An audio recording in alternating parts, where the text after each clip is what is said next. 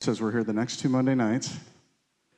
And then we're going to be off, obviously, for Christmas, New Year's, and then we're back January 8th, 11th, and 22nd. Um, she didn't want me to say all that, but I said it anyway. And because the building is under construction, there is one bathroom on this floor. So plan accordingly. you head that way, we'll all give you space. Okay. Um, thank you, everybody, for coming. This is so fun to go through this information with you and um, to just dig into what's happening um, with Israel. I mean, obviously, a lot's going on in Israel right now. There's a war. There's many nations have armies actually all around the coast of Israel right now. Like almost all of the Western nations have at least one ship with troops on it, kind of around the Mediterranean Sea, Red Sea. Um, we have obviously many nations that are uh, hostile, openly hostile towards Israel to the north and to the east and to the south. The U.S. has tons of troops in Syria and Jordan right now. And so we're looking at the context that the Bible describes the shaking of Israel among the nations in Amos 9. And so I felt like the Lord wanted me to kind of go through some of the prophetic destiny of Israel because if you don't know what God's plan for Israel is, you might miss some of the nuanced things that are happening that are hopeful. There's actually a lot of hope right now for the nation of Israel. There's a lot of hope in the nation of Israel. In fact, we're hearing, when we're there, we're hearing people that know the Lord, they know Hashem, they know the name. They don't know Yeshua as Messiah yet, but what they're saying is when we see this, we know God is actually judging us because we've been fighting about so many dumb things, and now we can see the nation coming together. This is actually something super prophetic in the Bible that God wants to accomplish in wars and rumors of wars and the shaking of Israel among the nations. So tonight, we're going to start by talking about the remnant. How many here have ever heard of the remnant of Israel? How many here have ever heard that all of Israel is going to be saved before Jesus comes back? Anybody heard that before? Okay. How many people have heard that Israel has to invite Jesus back before he's going to come back? Raise your hand if you've heard that before. Okay, when I first heard that, I heard that for the first time probably about 10 years ago, and I'd been in the church my whole life. I had never heard that before. There's a lot of people that don't know anything about Israel and don't understand that when you become a follower of Yeshua, you become a follower of the Jewish Messiah, which I, I think probably everybody in this room, just by the seeing your hands, knows that. That means something in, in incredible detail. So, the first thing I want to start with tonight is you have a little chart that I made on my geologist CAD program. I think most of you know I'm a geologist by trade, and so I like to make visuals and I want to talk about this before we start going through the notes. And I found a very high tech professional pointer to use so that you could know exactly what I was talking about. So, this, what this chart represents, and you probably can't read the one on the screen, but I'm going to point to things and you can look at the chart that's in your hands and you can read what's in your hands. What this chart represents represents is the fact that God is always taking a people from a people to make them one with him. That's what was lost in the fall. If we could go all the way to the fall of man in the garden, we would find out that man was made to need God, man was made to be dust without him.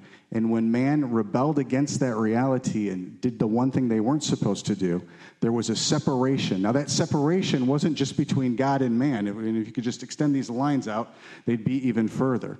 That's called enmity. So when man rebelled against God, enmity entered the world. And so there's enmity between the genders.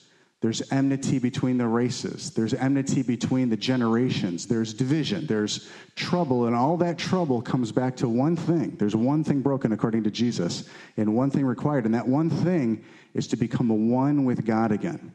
And so God has a plan to make people one with Him. And the, the way that he does it, because he doesn't violate love, is he does it in faith as people want his leadership. He lets his kingdom come through us. So in Luke 17, the Pharisee said to Jesus, What's going to be the evidence of your kingdom coming? And this is the kingdom of God, God with man, and the family of God. What's the evidence? Well, how are we going to know this is happening? And Jesus said, It isn't coming in a ways to be seen because the kingdom is within you. Okay? And so we have to understand that the way God does the redemption of all of the earth is in this kind of subtle way, though it has massive consequences that we see all the time. So, right now, when we see a war in Israel, we have to know Satan is warring against this very redemptive plan because God decided in his wisdom to use the family of Israel to bring forward a Messiah. And that as we connect, as we become one with that Jewish Messiah, we become grafted into the nation of Israel. So, this chart, I'm just going to go through it super fast. This starts with Babylon. Who knows the story of Babylon? Who's ever heard the story of Babylon? What, what book of the Bible is Babylon in, Barbara? Genesis, very good. Genesis 11 is the, the story of the Tower of Babel and how man, God gave Moses, or uh, God gave, I'm talking about Moses now too, God gave Noah instructions and said, spread out, subdue the earth. Don't band together, spread out, subdue the earth. It was the same instructions he had given to Adam and Eve. Babylon was the first rebellion against that, where man came together instead of spreading out and subduing the earth. For safety, they came together and started to build a tower. Well, God called the redemptive family out of Babylon, okay? And that was Abraham. He called him out of Ur of the Chaldeans. So this represents places and times, the, all the green triangles, and this represents the group of people God is calling out of that place and time. So God called Abraham out of Babylon or the Chaldeans. Now, it wasn't just ba- Abraham that went with him. Abraham had like 120 servants and family that went with him as well. So there's always a mixed multitude that goes with the people God is calling out of the people, okay? Now, you're a people God is calling out of a people, right? If you're going to be the bride of Jesus, he's actually calling you out of the field of the, the, the, the, world of the church, the wheat and the tares mixed together. He's going to get rid of the tares, he's going to harvest the wheat, and he's going to take a people from this moment in time. And, and that's further on down. Okay, so he took Abraham out of Babylon. And then Abraham's family started to grow and they went into Egypt, right? You guys know this story 400 years in Egypt. And he called Israel out of Egypt. Now, not everybody went, but some other people that weren't Israel went, and it says there's a mixed multitude that came out with Israel from Egypt. Then God took Israel, that he called out of Egypt, into the promised land, right? You guys have heard that story. Joshua kind of led them, and then there were as many years as the kingdom of David, then all the kings. And Israel grew and inhabited all the promised land. David conquered the last stronghold of Jebus, turned it into Jerusalem. That was the city that became the city of God, the city of the king, and the city that Jesus will rule and reign from. And then Jesus came and he sifted the nation of Israel quite hard. he came with his winnowing fork in his hand and he thoroughly cleaned out his threshing floor and he took 120 Jewish people out of the promised land and made them what we would call the, now the church, right? He took a people from a people. Did the entire nation go with, with the church? No. 120 Jewish people went into the upper room, received the Holy Spirit, then thousands got saved after that and were added to that number. And Gentiles actually started to be added to that number. Have you guys heard of that? Ever heard of the Gentiles became part of this Jewish man's body? Yeah, that's you. Okay. So it wasn't just Jewish people that started the church, it actually, a mixed multitude of Gentiles went with them.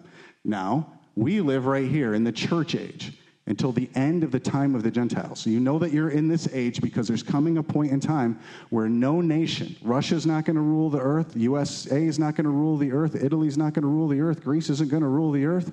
It's going to be just the kingdom of God. It's going to be just the one that comes down from heaven, crushes the feet. This is in Daniel 2. The feet of all the other Gentile nations, blows them away like dust, and that mountain just keeps growing and growing and growing. That's the kingdom of God. That's here, okay? And it starts here with the millennial reign of Jesus. So, right now, Jesus is taking a people out of the church. He's also taking a people out of what we would call the nation of Israel, what we would see as genetic Israel. He's taking a remnant out of Israel. And at the same time, he's taking people out of Israel into his bride as well. So there's two things happening. This is the part of the graph that I really want you to hear tonight. And maybe you've never heard this before. Oh no, where'd my graph go? Okay, I lost my graph and the need for my pointer. And I, I know what's wrong. There's a wire that is loose in the back. But if you look, uh, we, I pointed to enough, so we can do this together at this point. If you look at the church age until the end of the Gentiles, the, the third triangle to the left, that's the time we're in now. And then you look at the brown circle and it says the bride, that's Jews and Gentiles. That's, oh, perfect. Thank you. We're back. We're live. Okay, back to this. This is actually a Swiffer handle. Jen guessed it. Okay, so this is, um, maybe, maybe, oh, there we go. Oh. Thank you, Thomas. I appreciate your technical help. All right, so the bride, and this is Jews and Gentiles, one new man. Everybody say one new man. So when you hear the remnant of Israel, it's not talking about the bride. It's not talking about Jewish people that have accepted Yeshua as the Messiah. People that accept Jesus as the Messiah, Yeshua as the Messiah, before Yeshua returns, they're just like you and me. They become filled with the Spirit, and they have an opportunity to get sanctified and become one with Christ. That's the only way you become a part of the bride is to become one with Christ in your mind, in the way you think, your emotions, the way you feel, in your will, what you want to do. Now, that doesn't mean that you perfectly execute it. That means that you're completely concerned that you get the leadership of Jesus in your mind, will, and emotions, or in your heart, okay? That's the bride. So there are Jewish people, they're genetically Jewish They've met Yeshua the Messiah. They've said, yes, he is the Messiah. They've gotten the Holy Spirit and they're growing in sanctification just like you should be. And they are seen by God as Yeshua. They're actually just like you are. If you're part of Yeshua's body, he sees you as Yeshua. Ever heard that before? That when he looks at you, he sees the blood of Christ? Like if you're in Christ, you're part of Yeshua. Okay, that's like, I just picture when Sam and I got married, the two became one, and we're Sam or Tam.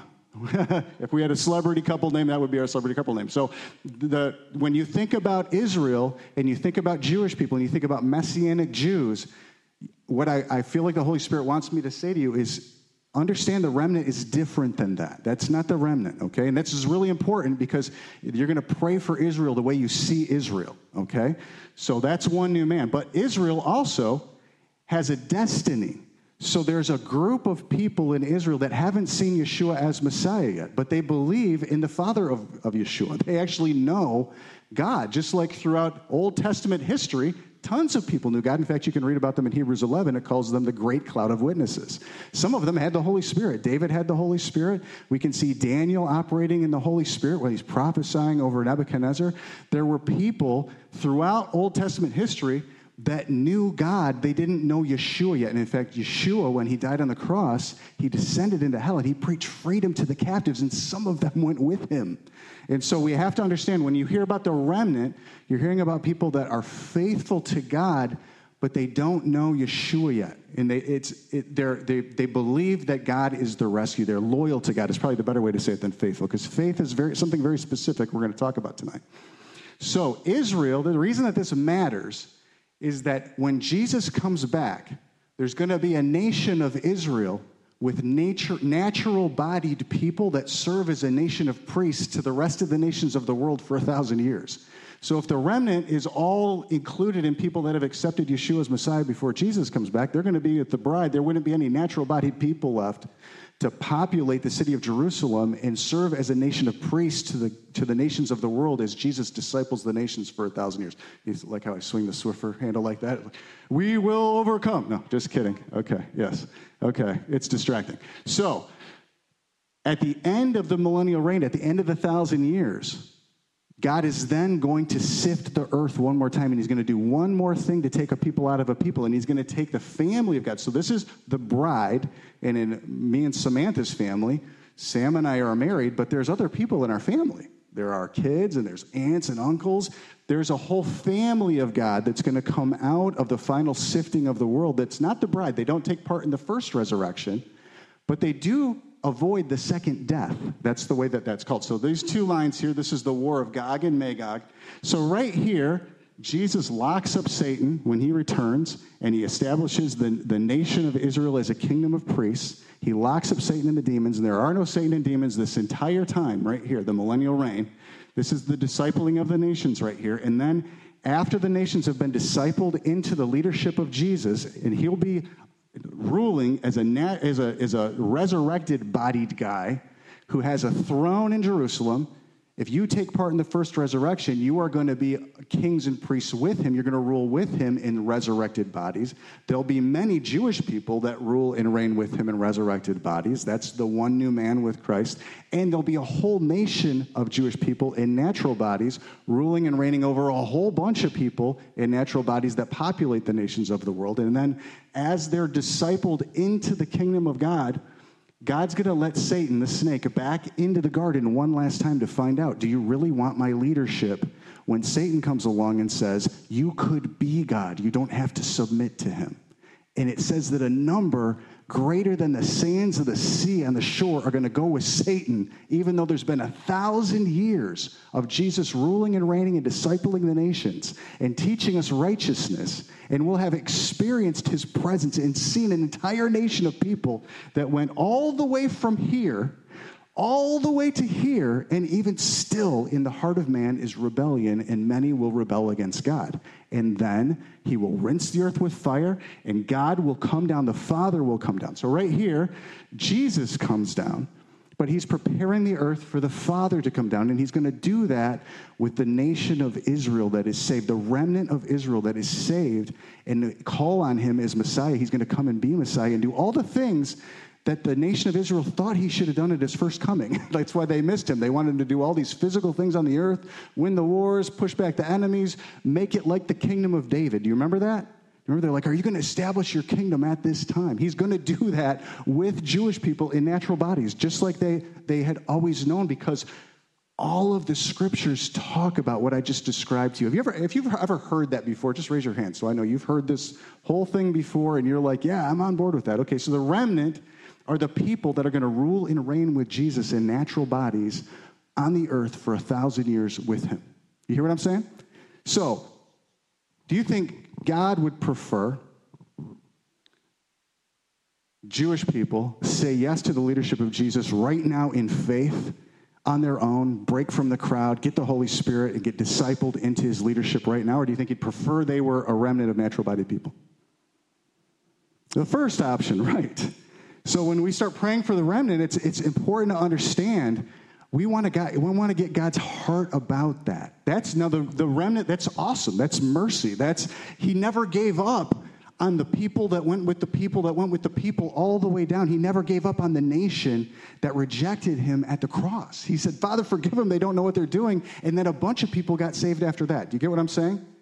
But we want to know what is God saying about Israel and what's he saying about a remnant? What's he saying about his bride? And the only way we can know that is if we can start to make these distinctions in our minds with the word to say, oh, there's like there's something much bigger than this moment in time. There's we're at a midpoint in the redemptive plan, not at the end of the redemptive plan. So when you hear about the return of Yeshua, there's still a thousand years of redemptive discipling and leading and people in natural bodies and babies being born and babies dying. And I'm going to show you all those passages tonight. Okay, but it's important that you understand how they kind of fit. You with me? Okay, everybody say yes. Great. Now, even if you're not, you can still say. Sam said only if you are. Sam wants only truth. I want encouragement. Okay. I'm going to pray. Holy Spirit. We just thank you for your word. I pray that you'd make wise the simple in this room tonight. That we wouldn't get caught up in um, trying to wrestle out all of the if, what's, and whys. That we'd let you speak to us. Lord, that we wouldn't tell you how it ought to work, that we'd let you tell us how it works. In the name of Yeshua, amen. Okay, item one Israel in the redemptive process. Israel, which is a Hebrew word, H3478, it means God prevails against the flesh. I don't think it's any accident that Abigail picked Psalm 46, Lord of hosts, that he, we want him to wrestle us and win. That's the story of Jacob getting his name changed from Jacob, or supplanter, heel grabber, to Israel, which means God prevails. God beat me in this wrestle, and that's my new name, is Israel. Okay, so the, the implication is God prevails against the flesh. So that's important for all of us. There's only one redemptive plan. There's only one redemptive plan for you, and that same redemptive plan is the redemptive plan for Israel. So you can make this all super simple by saying God doesn't give anyone any way into the kingdom except for through Yeshua. But do you fully know Yeshua right now? Do you fully know him? No. And neither does Israel. So when we pray for Israel to see their Messiah, we could pray the same thing for us that we would see more of the Messiah, that we would understand who the Messiah is. You ever had that experience where you're like, I thought Jesus wanted this, this, and this, and then he took me through this experience in my life, and now I'm like, oh, he didn't want that, that, and that at all. He wanted this, this, and this. You ever had that experience? Well, Israel's having that experience right now. So it's very easy to start to think Israel needs to be converted to Christianity. No, Israel does not need to be converted to Christianity. Israel needs to see their Messiah, and so do you. You need to see the Messiah more too. This puts you in a very humble place to allow yourself to start to become one with Israel, not arrogant. And Israel's experienced the church arrogant for 2,000 years and really doesn't want that witness and isn't jealous of that witness at all. And that's something God is going to do in this generation, even in this war right now. He's going to produce something in his body that Israel is like, I want that. Do you see what I'm saying? So we have to understand what exactly is she supposed to want, okay? And we can. It's actually really clear. We can know. So God chose a family, Abraham, Isaac, and Jacob, from the earth through which to bring forth his redemptive process. This made Israel a target for the enemy immediately. So, as a, as a New Testament follower of the Jewish Messiah, Yeshua, we're supposed to have the humility to see Israel's paid a very high price for us to meet her Messiah. She's carried the burden in a way that we never have. She's carried something very difficult without, in many ways, without the Holy Spirit that we have. So we should have the humility to say, wow, could you imagine staying, trying to stay faithful to Jehovah without the Holy Spirit and being a part of a nation for thousands of years that tried to do that, even while the enemy was trying to exterminate you as a people the entire time? That's pretty weighty, right? And we're supposed to look at Israel with gratitude and humility and say, Lord, what can we do to bless Israel? And God actually said, Abraham, I'll bless those who bless you, I'll curse those who curse you. Like I will I will lay trouble on those who cause you trouble. For this reason, because God picked a guy to bring a redemptive plan through by telling him something. He said, Abraham, leave your father's house and go to the place I'm going to show you. You don't even know where you're going yet. And Abraham took that step of faith and entered into a war. And that's still the way God is doing his redemptive plan. Did he say something like that to you? Hey, come follow me. I know you don't know where this is going, but will you trust me? Do you like where you're at right now? Do you have something in your heart that you want to get close to God? And you said yes, right? You share this same reality with Abraham. And that's what we're supposed to come to is oh, there's really only one way that we all get saved. There's just one gate. Jesus is the only gate, He's the only way. But God was working on your heart before you met Jesus right? It's, it's unless he calls you, you can't come. So he was doing something in your circumstances to produce this desire to get close to God before he invited you to see his son. This is what he's doing with Israel right now. This is so important.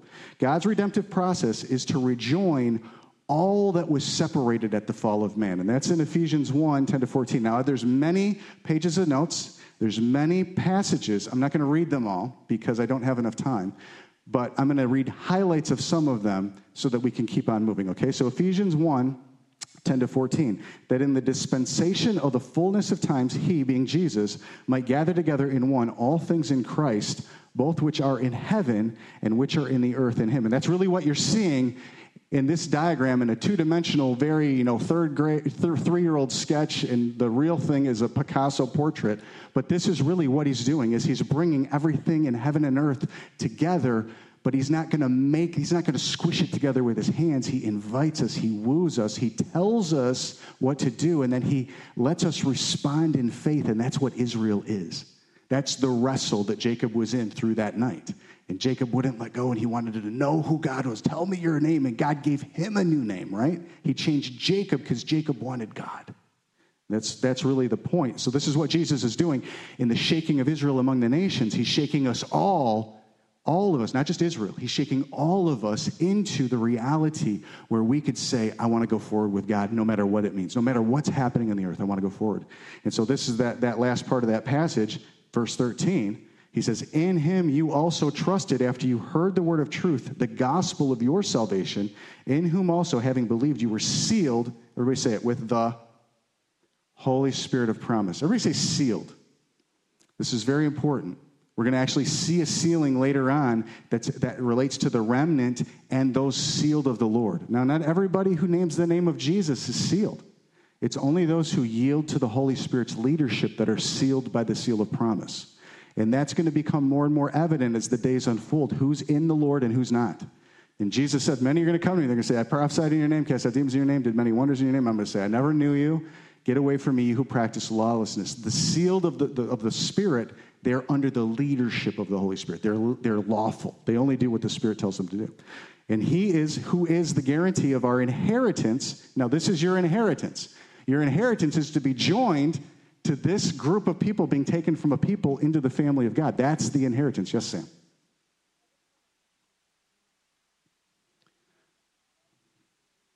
The charts and the notes. Yep. Yes. Thank you. I will try to do that.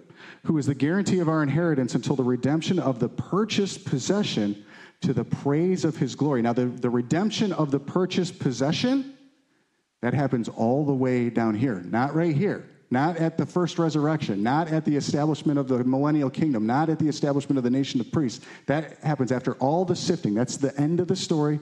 It says that Jesus is going to line everything up under him. He's going to present it to the Father. The Father's going to give it all back to Jesus, and everything's going to be back in order, one, the way it was supposed to, and God will dwell on earth with man. Okay, that's the redemption of that purchased possession. Now, the redemptive process, it doesn't violate free will. For this reason, it comes through faith. Everybody say faith. Faith comes by hearing. That's Romans 10 17. Most of the stuff we're going to talk about tonight is in Romans 9, 10, and 11. When you want to really study the, the church's relationship prophetically with Israel in the last days, Romans 9, 10, 11 are essential. That's like the most condensed, concise, clear place you can see the relationship God wants us to have with Israel. Okay? So it comes through faith. Faith comes by hearing. Faith is a fruit of the Spirit. It's the spirit of prophecy which speaks forth from God. So, you know, that what I mean is the Holy Spirit is the spirit of prophecy. He's literally the spirit that tells us the things that Jesus taught, takes us into new things as we can bear them. He's the spirit of God that talks to us. And that's where we get faith from is hearing the spirit and deciding, yes, that's what I want. It's the confidence of things hoped for. Anybody ever here ever heard God give you a promise? How many people had, you said yes and it happened like three seconds later? I don't see any hands. That's because God wants faith. So he tells us the thing, and this is Abraham's story, right? He waited almost till he was 100 to have Isaac. God told him, You're going to be father of many nations, and he didn't have any kids at all.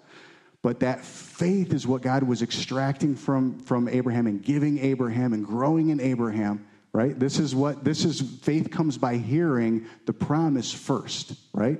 and then you hang on to the promise. That's where faith comes from, okay? So if you're like, I don't have enough faith, and you try to like, squeeze faith out, that's not how you get more faith. You get more faith by telling God, I don't have enough faith, and let Him tell you some stuff. Then that increases your faith, okay? Faith comes by hearing, it's a fruit of the Spirit. God chose to speak to Abraham, who heard God and obeyed in faith. This is where the redemptive plan started. That's Hebrews 11, 8. By faith, Abraham obeyed when he was called to go out to the place that the spirit of prophecy called him, which he would receive as an inheritance. And he went out, not knowing where he was going. That was, that was the beginning of this story. In the dispensation of the Holy Spirit, Yeshua, the Jewish Messiah, came through Israel into the earth to offer and distribute his spirit right? When Jesus came, he made a way for anyone who wanted faith to get faith by hearing God, learning to hear God. You have to learn how to hear God before you can actually obey Him, hold His promises in faith. Now, we hear Him in a bunch of ways. We hear Him through the written word, we hear Him through other people that know Him, we hear Him in our heart. We hear Him, sometimes people hear Him audibly, but you got to hear God if you're going to obey God, and faith comes by hearing. Now, Faith comes by hearing, sometimes through another person who's been called of the Lord by the Spirit to preach, right? And that's where we see that in Romans 10, where it says, How are they going to hear if it's not preached? How beautiful are the feet? Anybody ever heard that passage before? How beautiful are the feet of those who, who bring good news? That's talking about people not studying the Bible and being like, I'm going to get a good Bible argument together.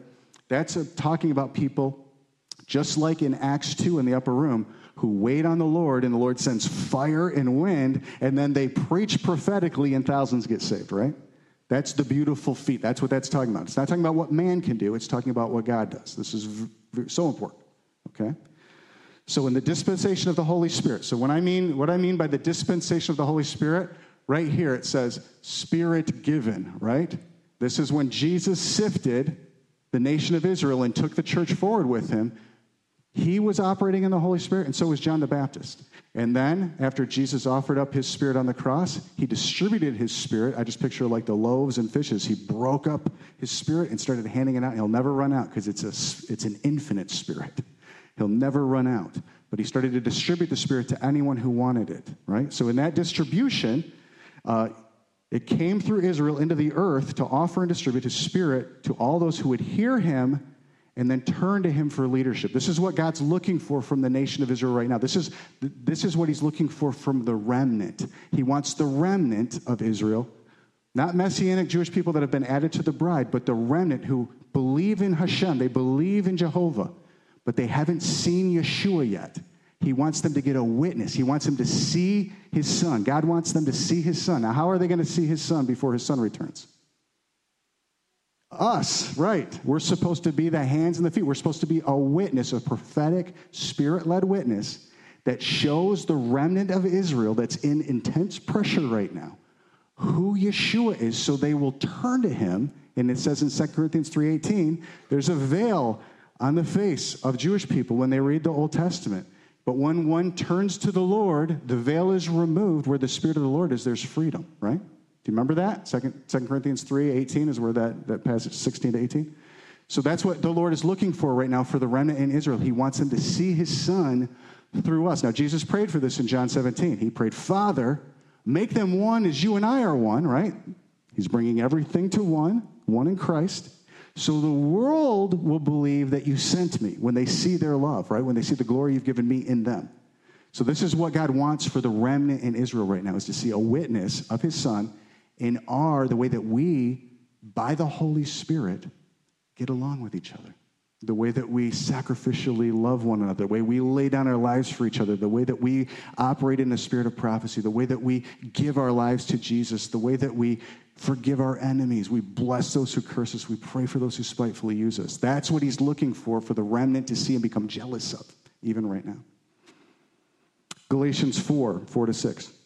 But when the fullness of the time had come, God sent forth his son. That was, the, that was that dispensation where the Spirit's given. He sent forth his son, born of a woman, born under the law, to redeem those who were under the law, that we might receive the adoption as sons. And because you are sons, God has sent forth the Spirit of his Son into your hearts, crying out, Abba, Father.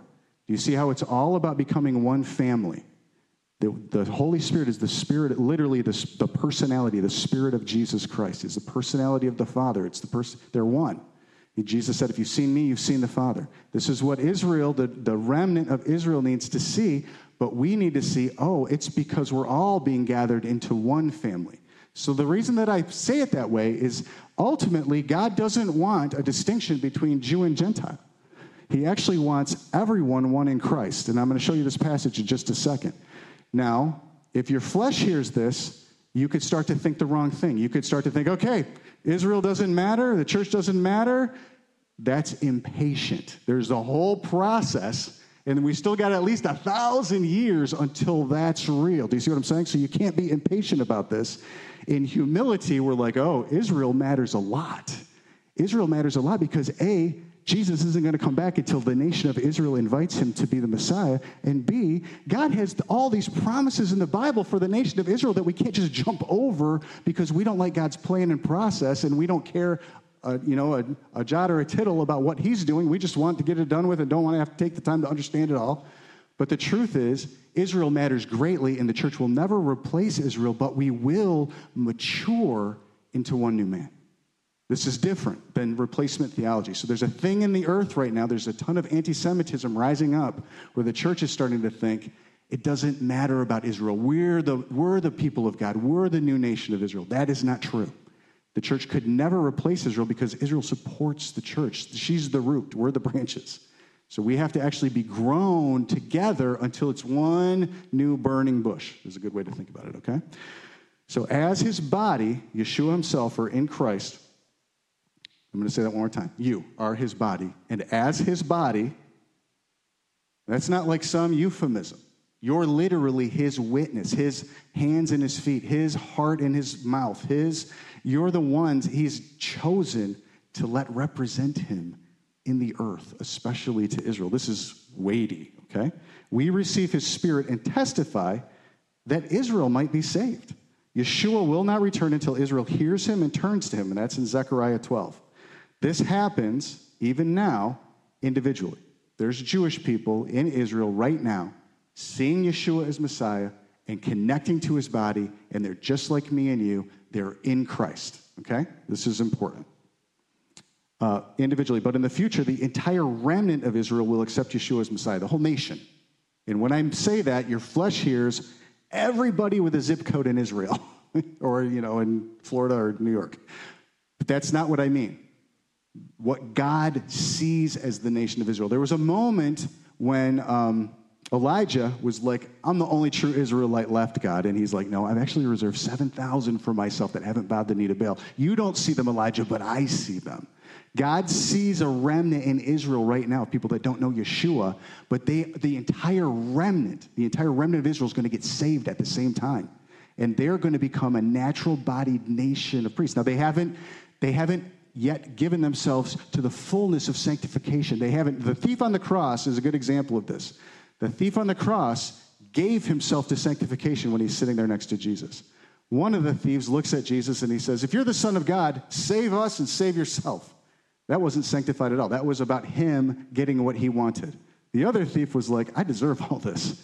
You get your kingdom and remember me when you get your kingdom. He sanctified in that moment and said, I don't even want to get out of my trouble. I just want you to be my God. I want you to be my king. Do you see that? So I'm not talking about they have to put in the time. I'm saying the entire nation is, according to the prophetic promises, is going to get something from God, something called grace and supplication. They're going to look on the one they pierced and they're going to mourn him, and then he's going to take them and fulfill his destiny, his prophetic plan to make a natural bodied nation of priests to the world for a thousand years. That's not a bad plan, right? But it's not the same as being filled with the Spirit, sanctifying, and becoming a witness that gets martyred and becoming the bride of Jesus, right? That's different than that. Do you see what I'm saying? This is, this is the remnant. The remnant's different than the bride, okay? So this happens even now that people get the Spirit and then testify and Uh, when I say martyr or martyrios, I'm talking about witnesses. They tell the truth about God to the point where the world persecutes them and other religious people persecute them. Now, once the full number of Gentiles who will take part in the first resurrection have said yes to the leadership of Yeshua. Now, that doesn't mean when we're about to read a passage where it says, when the fullness of the Gentiles has come in, then all of Israel will be saved. And it's easy to get impatient with that and think, okay, all the Gentiles are now saved, Israel saved, matters done, let's move on to heaven. But there's going to be Gentiles that get saved for a thousand years. Do you see what I'm saying? So it's there's a first resurrection. There's there's a number of Gentiles that are going to say yes. God knows what that number is to the first resurrection. It's very small. Few find it. The road is narrow. Few find it. There's also a number of Jewish people that are saying yes in that narrow road that is narrow and few find. And then there's still going to be Jewish people and Gentile people that are getting saved and discipled and being used by God to disciple the nations for a thousand years. So the fullness of the Gentiles that take part in the first resurrection is different than all the Gentiles who are going to be saved throughout history. Do you catch the difference? Okay. Joel 2, 32. And it shall come to pass that whoever calls on the name of the Lord shall be saved. So all the things I just told you, it's actually not complicated. This, the redemptive process is this everyone who calls in the name of the Lord shall be saved. But what does that mean? What does that mean? That means to call on him for leadership and not just a one time, hey, I, I, if you're the Son of God, save me and save you. That's saying, I deserve the circumstances I'm in of trouble. I want you to be my leader. I want you to get your kingdom. I just want to be your subject. How much of this can I give you, not how much of you can I take and save myself with? Do you see what I'm saying? That's different. So when you hear everyone who calls the name of the Lord, that's what it's talking about. It's talking about the Spirit's going to get poured out. This is Joel 2 right? After the Joel 2 prayer meeting, God's going to pour out his spirit on all flesh. Your sons are going to prophesy. Your old men are going to dream dreams, even on your maid servants. And then it says, everyone who calls the name of the Lord and that witness shall be saved. Everyone who sees that is like, I want that same leadership will be saved, okay? For in Mount Zion and in Jerusalem, so when you read Joel 2, it's actually talking about the salvation of the remnant in Israel, right? So let's think about that for a second. Where in the New Testament do you hear Joel 2 quoted?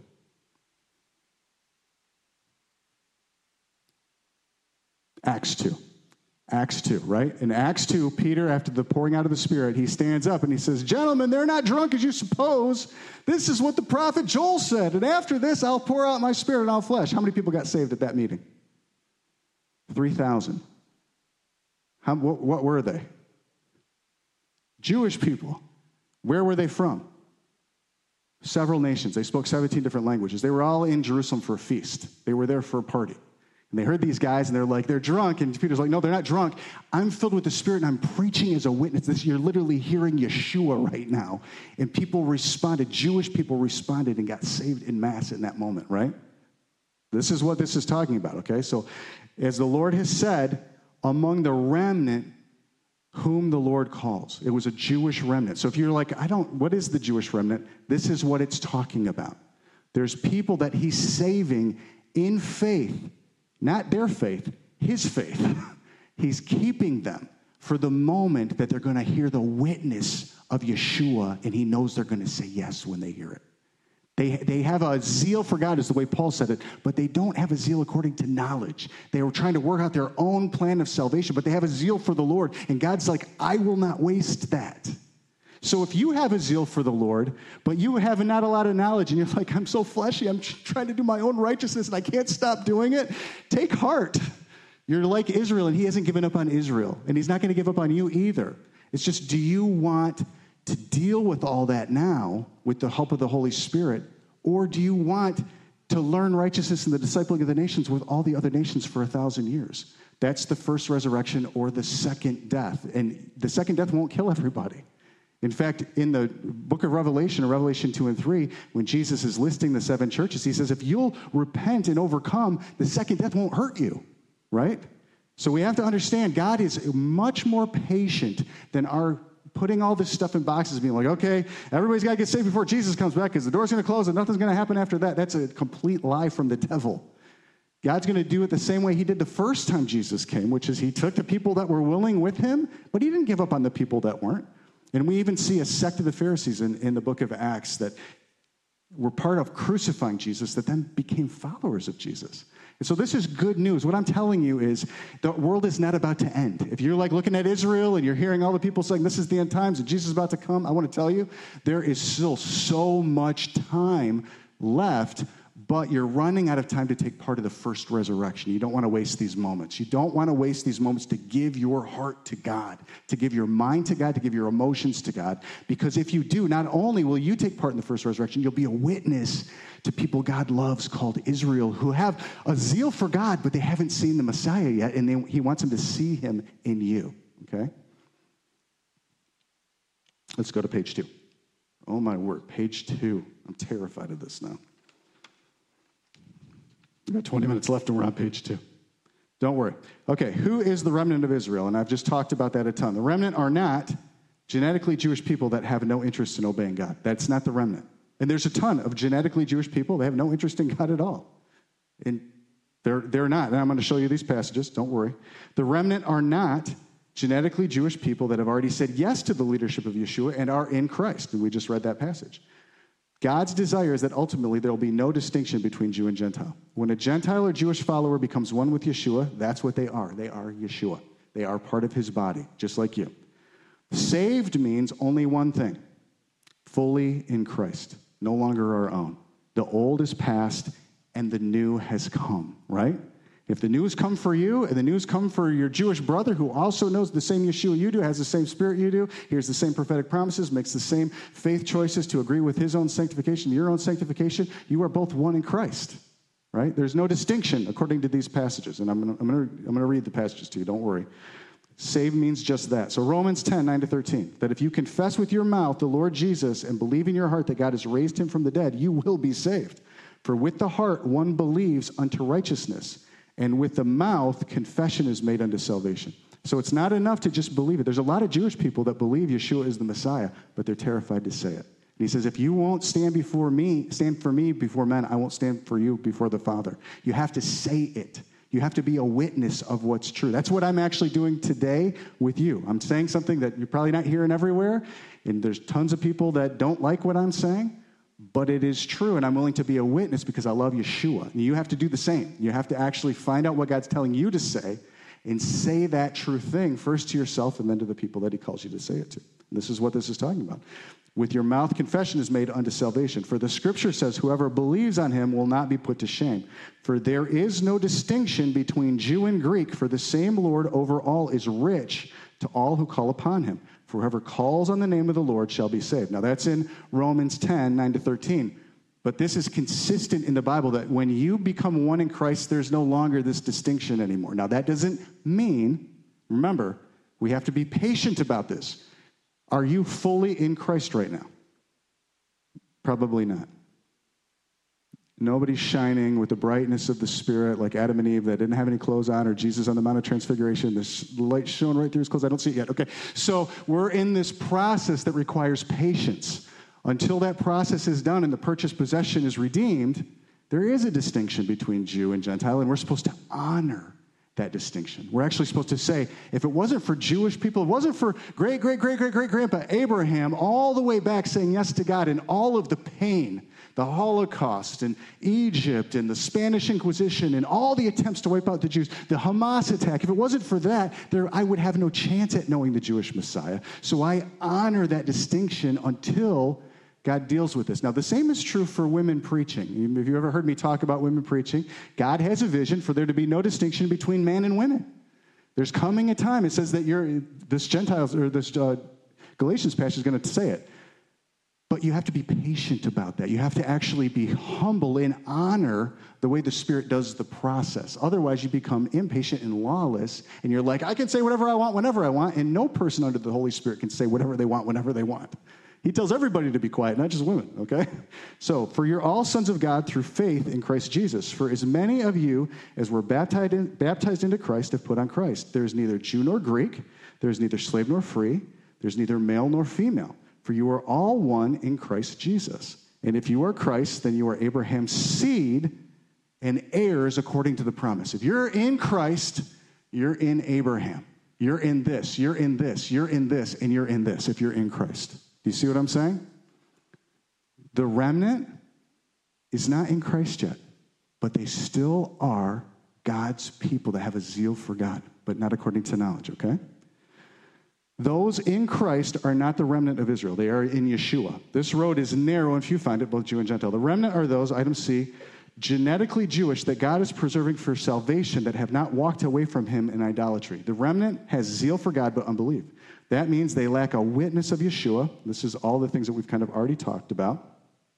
Uh, that they would hear the Spirit and turn to the Lord. Romans 9 30 to 33. What shall we say then? That Gentiles who did not pursue righteousness have attained to righteousness, even the righteousness of faith. But Israel, pursuing the law of righteousness, has not attained to the law of righteousness. Uh, why? Because they did not seek it by faith, but as it were by the works of the law. Now, when you hear this, you'd be like, all of Israel hasn't attained it by faith. Is that true? No. Hebrews 11 tells us ton of Israel has attained it by faith. Right? So when, when you hear all of Israel will be saved, you have to read the full counsel of Scripture. You have to say, wait a second. All doesn't just mean all. All means whatever God says all means. And I want to ask God what he means, not hear the preacher that says it with a lot of confidence, is like, everybody's going to get the Spirit when he pours out the Spirit on all flesh. Well, when he poured out the Spirit on all flesh in Acts 2, the people in the upper room, the 120 got the Spirit. Not all got the Spirit. And when you hear all of Israel is going to be saved, you have to say, okay, well, what is God calling all of Israel when Paul says that? And this is the, the reason that we're doing this message tonight, because it's really specific, actually, what Paul's talking about, okay? Mm. Okay. So the remnant are those genetically Jews. Oh, we already read that. So, okay, so what shall we say then? The Gentiles did not pursue righteousness. Why? Because they did not seek it by faith, according to you know, uh, verse 32. And then verse 33. As it is written, Behold, I lay in Zion. Actually, I got to go back to verse 32. Why? Why did Israel not attain to the law of righteousness? Because they did not seek it by faith, but as it were, by the works of the law. For they stumbled at that stumbling stone. What's the stumbling stone? Jesus. And faith right? Faith as well. Faith is what pleases God. So it's faith in Christ, right, that makes you one with Christ. But there were many people who stumbled at faith before Christ, and there's many people who stumble at faith right now. So you can, in your mind, make this whole formula that God's not making about what this means. It doesn't just mean Christ, though it ultimately means Christ. God's looking for faith from you. Do you fully know Jesus right now? You know what you know, and He's got a faith choice in front of you that you could stumble at right now. Do you see what I'm saying? Now, I'm actually quoting you something from Romans 10, which says, Don't be haughty when you think about Israel, because if God remove those branches, he'll remove you too, right? If you stumble in faith. You'd be like, Well, I believe in Jesus. Well, that means a lot. Do you believe in the faith choice Jesus has put in front of you today? Do you believe that he's faithful to keep you in the thing he's asking of you right now? This, that's what this is talking about. So there are people in Israel that he's sifting in the lines of faith that haven't heard of Yeshua yet. And he's looking for a remnant. He's actually looking for people to mark their foreheads with a seal that will keep them through the trouble that's coming. And that's in Ezekiel 9. People who moan and sigh over the abominations in the city of Jerusalem, they're, they're in faith saying, No, this isn't about us beating this enemy or these people coming and helping us. This is our own unrighteousness. God is judging us. He calls that faith. And they moan and sigh, and He's like, I'm going to show my son to you. He would say the same to you. He would say the same to you. If you look at your circumstances, you're like, I'm a victim of all these circumstances. God, you got to do something about that. God, you got to do something about that. And you don't say, God, I deserve all of this. Do something about this. Then you're not in faith. And what John the Baptist said to people of Israel, priests even, he said, Don't say you're sons of Abraham. Do fruits worthy of righteousness, right? He's like, You got to have the faith to say, This isn't working right. We don't know God like we need to. He says, You got two tunics, give up one. Right? The soldier asked you to do this, do even more. They said, What do we do? What do we do to, to agree with you, John the Baptist, so we can see Yeshua, so we can see the Messiah? And he said, You got to get into faith. He called them into faith before they ever saw Jesus. Do you get what I'm saying? Raise your hand if you're with me. Great. For they stumbled at that stumbling stone. As it is written, Behold, I lay in Zion a stumbling stone, a rock of offense, and whoever believes on him will not be put to shame. So ultimately, that is Jesus. Do you know Jesus? Like, is Jesus just a one dimensional paper character that you're like, yeah, I believe in him? Or is he God? Is he God the Spirit? Is he God who leads you when you can't see him? Is he God that you don't fully know because he's infinite? There's more to him, is what I'm saying. So when we look at Israel, we're like, they got to accept Jesus. That means a lot. So do you. So do you. There are two qualifiers for who God says Israel is. We cannot have any other definition of Israel than God does. Biblical Israel is all those of the family of Abraham, Isaac, and Jacob. So there's a genetic component that say yes to Jehovah's leadership and faith. That is biblical Israel. That's how Abraham started. Everybody in that great cloud of witnesses, that's what they are. They are genetic and they said yes to Jehovah in faith. If you're grafted in, same thing is required of you. You're an in law, but you're still supposed to say yes to Jehovah in faith, okay? Romans 9 6. But is not that the word of God has, it, but it is not that the word of God has taken no effect. For they are not all Israel who are of Israel, nor are they all children because they are the seed of Abraham. But in Isaac your seed shall be called. That is, those who are children of the flesh, these are not children of God. The same is true of you. If you're a child of the flesh, you're not a child of God. And you have to decide I don't want my flesh's leadership. I don't want my emotions telling me what to do. I don't want my wisdom and my logic telling me what to do. I want God to tell me what to do. That's what Satan did to try and sift Jesus out of the role of Messiah. He wanted Jesus to take his power into his own hands and turn the stones into bread. He didn't want him to live by the Spirit, he wanted him to live by his flesh. Remember, he had been fasting for 40 days. He was really hungry.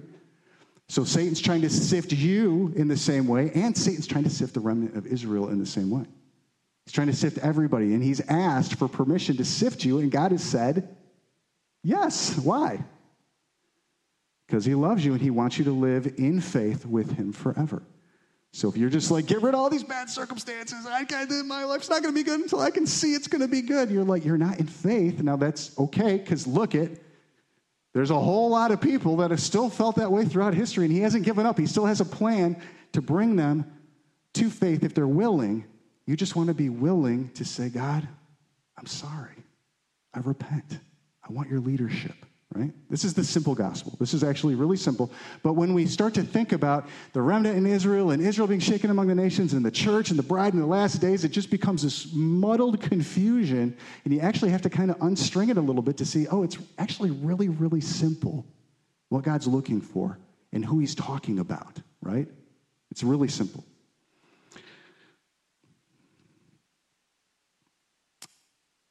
Luke 3, 8 to 9. This is John the Baptist. Therefore, bear fruits worthy of repentance. Do not begin to say to yourselves, We have Abraham as our father. For I say to you that God is able to raise up children to Abraham from these stones. God can change the genetics. What he refuses to change is the love. He refuses to change the faith, right? And he says, Even now the axe is laid to the root of the trees. Therefore, every tree which does not bear good fruit is cut down and thrown into the fire. The remnant are those God keeps for salvation. Romans 11, 5. Even so, then, at this present time, there is a remnant according to the election of grace. Are they the remnant because they've read the, the Tanakh, they've read the Talmud, they go to synagogue every week? Are they the remnant because of that? They're the remnant because God picked them. So are you. Many are called, few are chosen. God, you're here because God called you. It is nothing you did. It was nothing by your unrighteousness that put you in the position with God that you're in right now. There's a remnant that He's keeping in Israel. Who are they? Who are the wheat and who are the tares? I don't know. Should we pull up the tares, get rid of all the bad guys that really don't trust God? No, because you might pull up some of the wheat, right? That's true for the church, that's true for Israel as well. We don't know. We don't know who the remnant is. God knows who the remnant is. We're a witness if we're a witness. We're part of the bride if we're part of the bride. And we're supposed to see it's more than just us avoiding trouble or getting some reward. There's a whole family of, that God wants a witness of his son shown to. It's about Jesus. It's not about us. It's not about us avoiding trouble. It's not about us getting saved. It's not about the end times going good for us or going bad for us. It's about Jesus being glorified and being seen by those he loves that he's calling, that he's keeping. He's keeping them even right now. Are we keeping them? Are we praying in agreement with him about the remnant? Are we studying it? Are we getting into it? Like, okay, what does this mean? Or are we just kind of softballing prayers out there, not knowing what any of this stuff means, and just hoping he comes back? That's about us. It's about him if we're like, I gotta know. I got to know how to speak. Lord, I got to know how to move. I got to I want when I move, when I make a decision, when I forgive somebody, when I give my money away, I want I want Israel to see you, Jesus. And you don't know where Israel's at. You don't know who he's keeping, right? And it's not just Israel. There's many will get saved with them, okay? So the remnant of those that God keeps for salvation, even so, then, at this present time, there's a remnant according to the election of grace. Isaiah 10, 20 to 22. In that day, the remnant left in Israel, the survivors in the house of Jacob, will no longer depend on allies who seek to destroy them. Everybody say allies. Then say seek to destroy them. I just told you at the beginning of this meeting, almost every Western nation has a ship on the coast of the Mediterranean. Allies.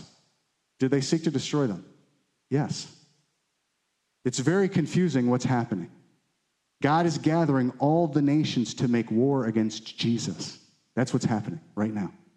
Clearly, Israel's being shaken among the nations. God is gathering well intentioned, fleshy, antichrist nations that want to be God, don't want to submit to God, want to be God to Israel, to make war against his son right now. Right now. This is huge. You're seeing something all of creation has longed to see. You've got to understand what it means. You got to understand what it's about and who it's about. Because it's really about Yeshua getting something right now. It really is. Now, in this room, there's a camera in the back.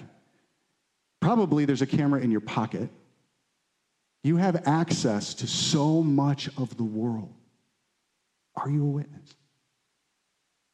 If you're a witness in this hour, you will be persecuted. Are you afraid of that? Are you afraid of what people think about you? Are you willing to ask God, how can I shine your leadership to the world? Are you willing? Are you just hoping this storm passes over you and you don't have to deal with it? If you are, then you're like people in this time, and people in this time, and people in this time that never left these places. But God hasn't given up on them. But He will increase the pressure to give them the best chance that they could possibly have to shine as witnesses for Him and live with Him forever. You want the first resurrection. You don't want a thousand more years of this. You don't want 200 more years of this. You've only lived probably 30 to 60 years of it, maybe even 15 years of it so far. You don't want another couple hundred years of this. Right? And he doesn't want that either. He doesn't want that either.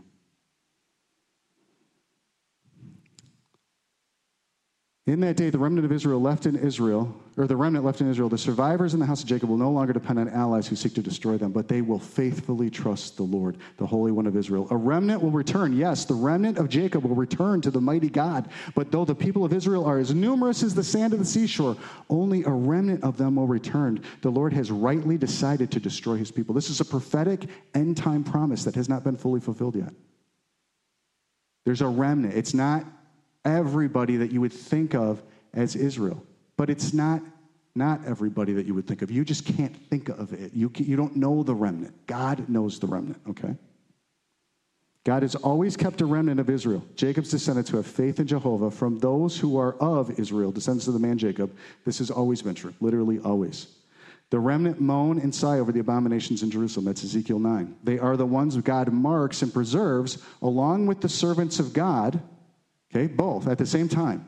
So in the Bible, it says Satan, he sends out a flood after the woman. This is in Revelation 12, speaking of Israel. And it says the earth swallows up the flood. Allies, I think allies actually swallow up the flood.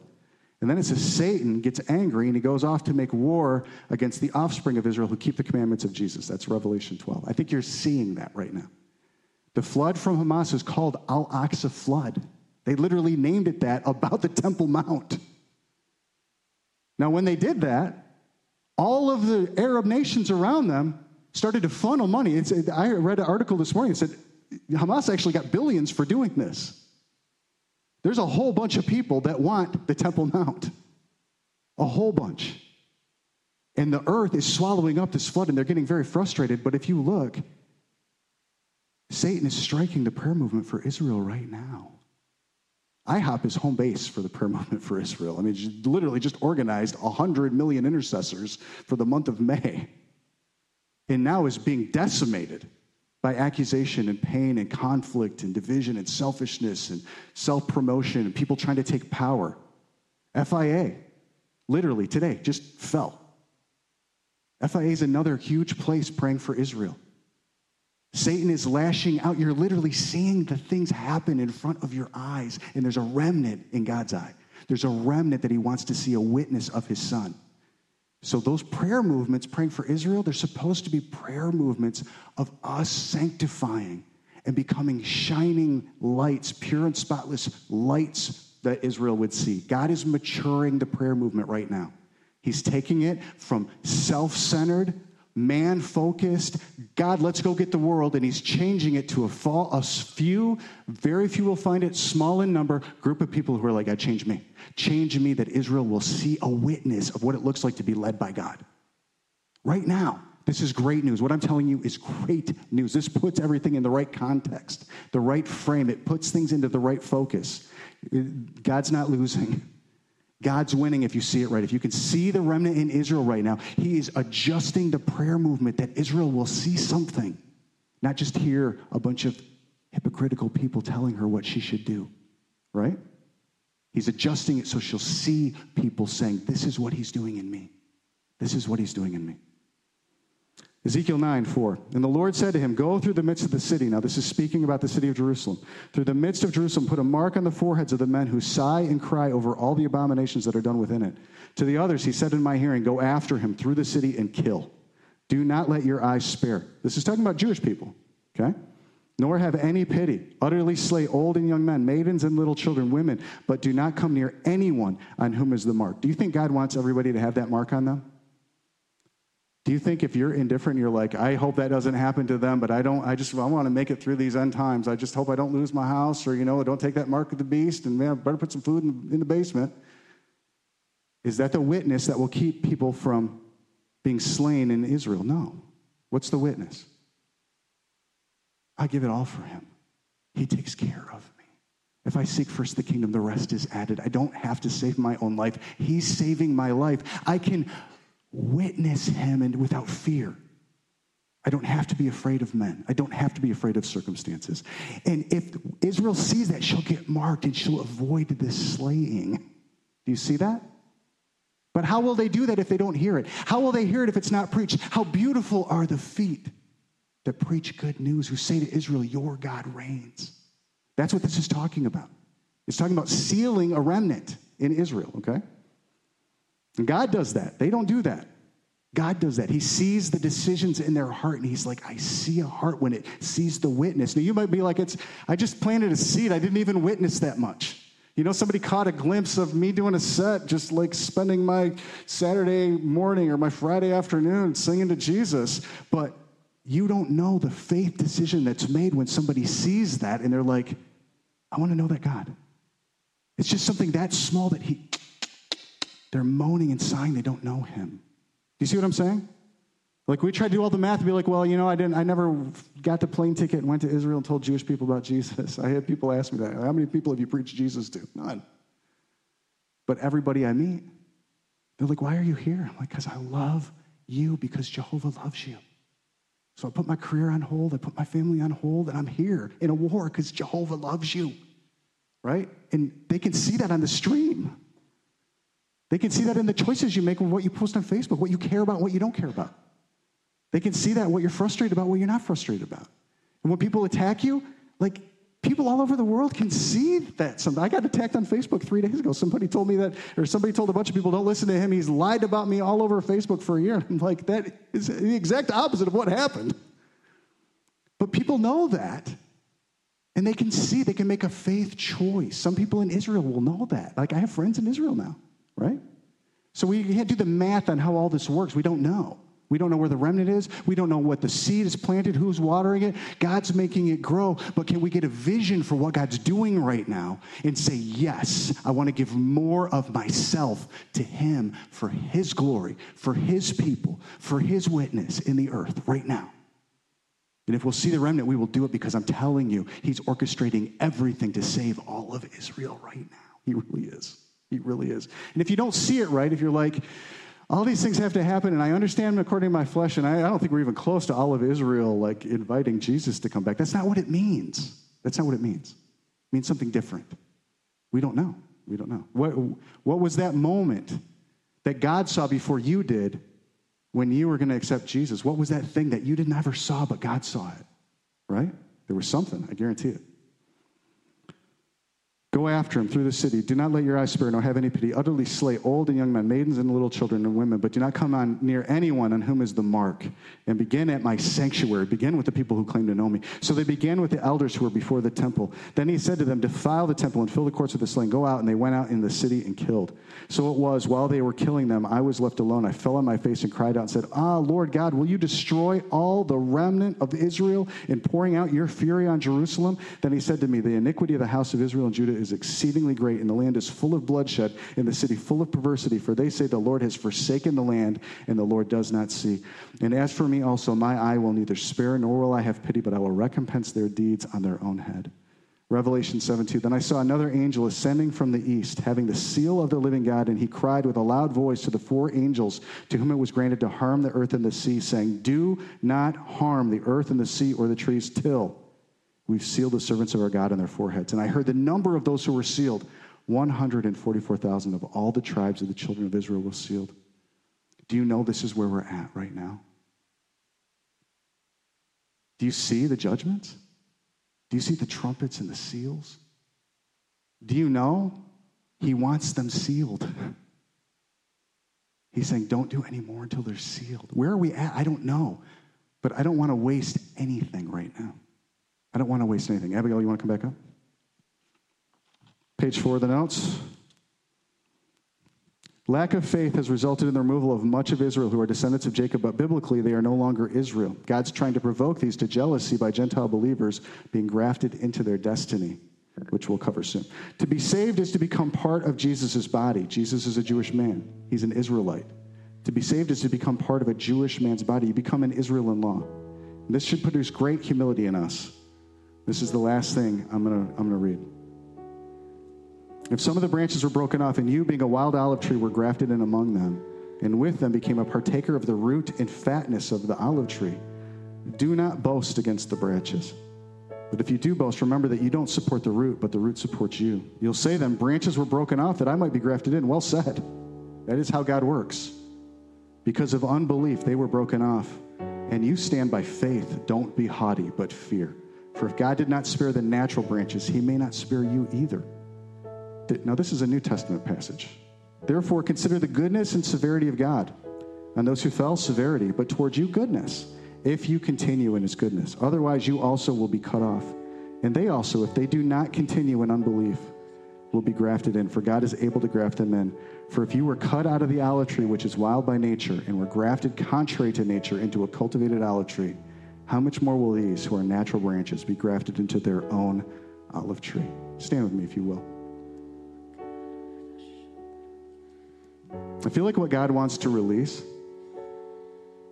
is a grace to see Israel the way that He sees them, eyes to see. If you see it, you have to see yourself in it too, you're grafted in. If you want that, I just want to pray for you. Let's just raise our hands before the Lord if you want that. I'm not looking.